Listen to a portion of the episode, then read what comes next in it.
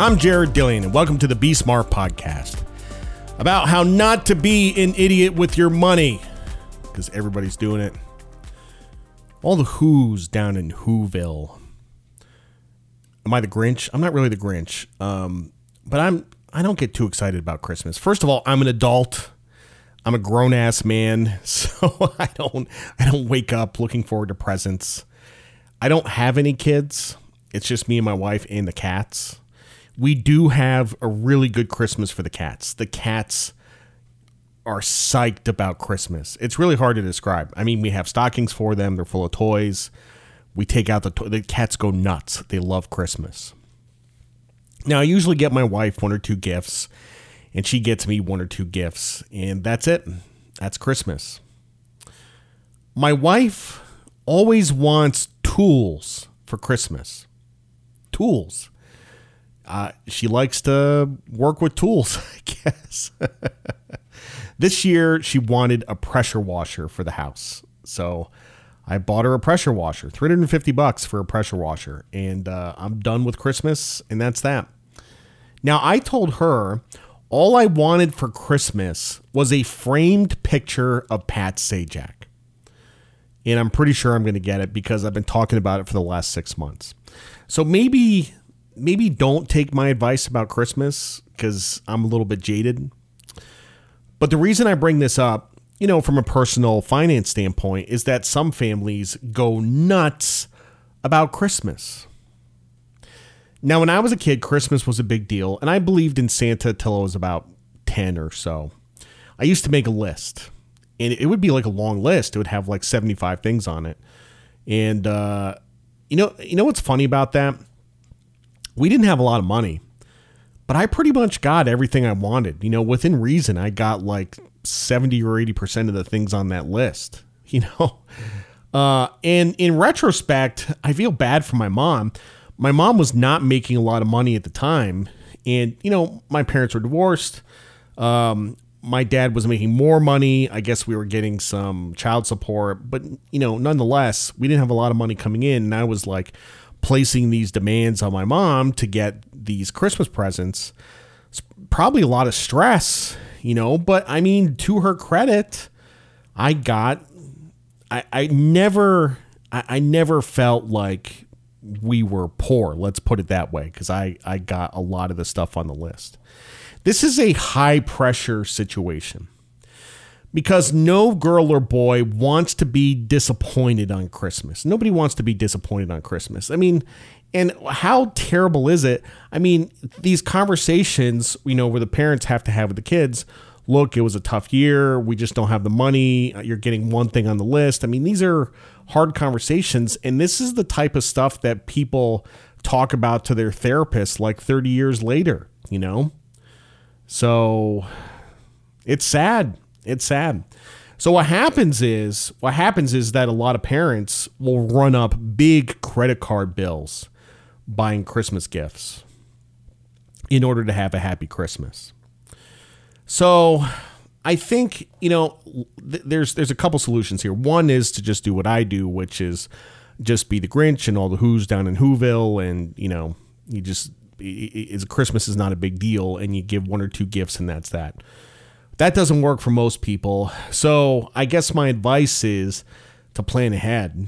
Okay, and in advance of Christmas, once you get to about July, you say, okay, I got Christmas coming up, and then you start saving for gifts. So you save 200 bucks a month for the next six months and you have 1200 bucks for christmas see doing it the other way where you don't save in advance and then it goes on the credit card and then you're paying interest on the credit card that's not really a good habit but i you know what i will say is i'm not the cheap fuck austerity guy i'm in favor of spending money when you have to but you do have people out there, and I know people like this. You do have people out there.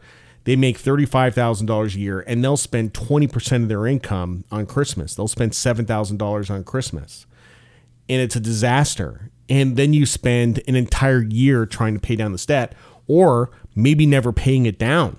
It's not good. See, I'm just not a holiday guy. We don't even celebrate Valentine's Day. We don't.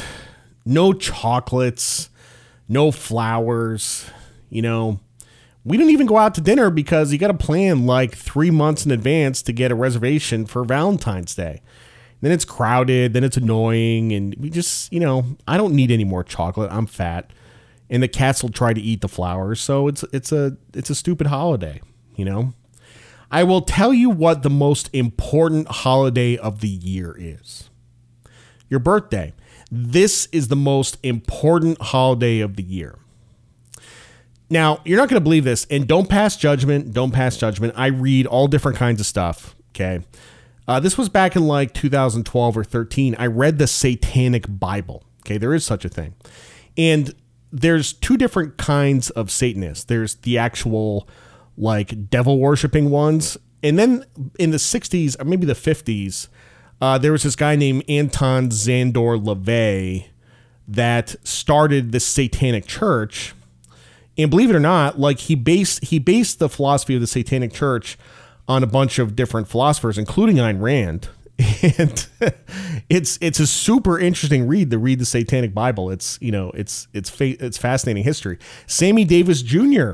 was a Satanist, was part of the LaVeyan Satanist Church. Okay, but one of the things the Satanic Bible says is that your birthday is the most important holiday of the year because it's a special holiday just for you.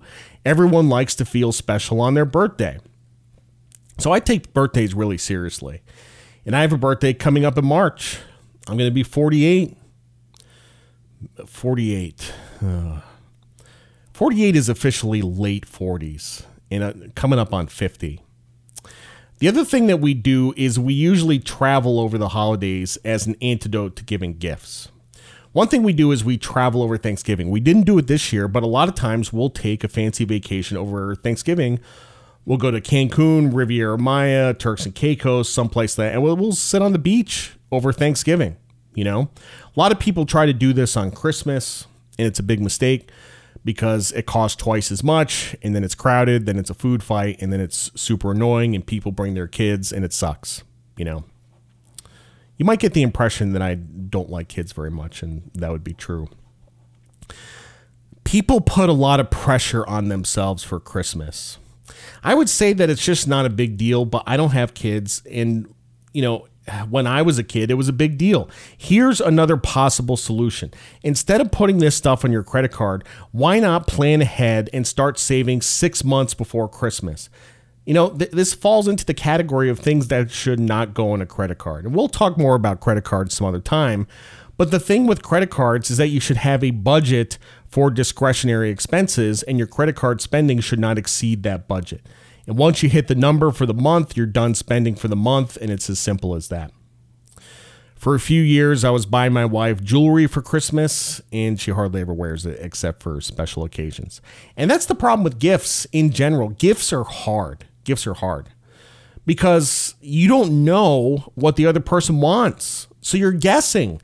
You're guessing as to what the, I mean, everybody's gotten gifts that they're like, uh, thanks, I guess. I'm I don't know what I'm going to do with this, but thanks. I mean, I guess it's the thought that counts, you know. If you give somebody a gift that they don't want, it's a waste of money. So I have no problem taking some of the mystery out of Christmas, just asking what people want. What is the best gift I've ever gotten? Well, s- several years ago, my wife got me uh, a picture frame with like three pictures of it of my cat Otto that passed away. And when she gave it to me, I started to cry. I was like, oh, this is the best gift ever. So this year I'm getting the picture of Pat Sajak, which is also going to be one of the best gifts ever because Pat Sajak is the king of not screwing up a, good thing. He's my idol. And having his picture on my desk reminds me every day not to screw up a good thing because I got a good thing going. Pat Sajak makes $15 million a year. He makes more than all the prize money they hand out on the show. And at any point in time, he could have had a drug habit, an alcohol problem, a messy divorce. He could have gotten an ego and asked for more money. He just keeps trucking. So this Christmas, going to take some time off and work on my book. I'm not traveling anywhere. I hate to be corny, But really, the best thing about Christmas is time spent with family, and I don't have much in the way of family. But don't feel sorry for me.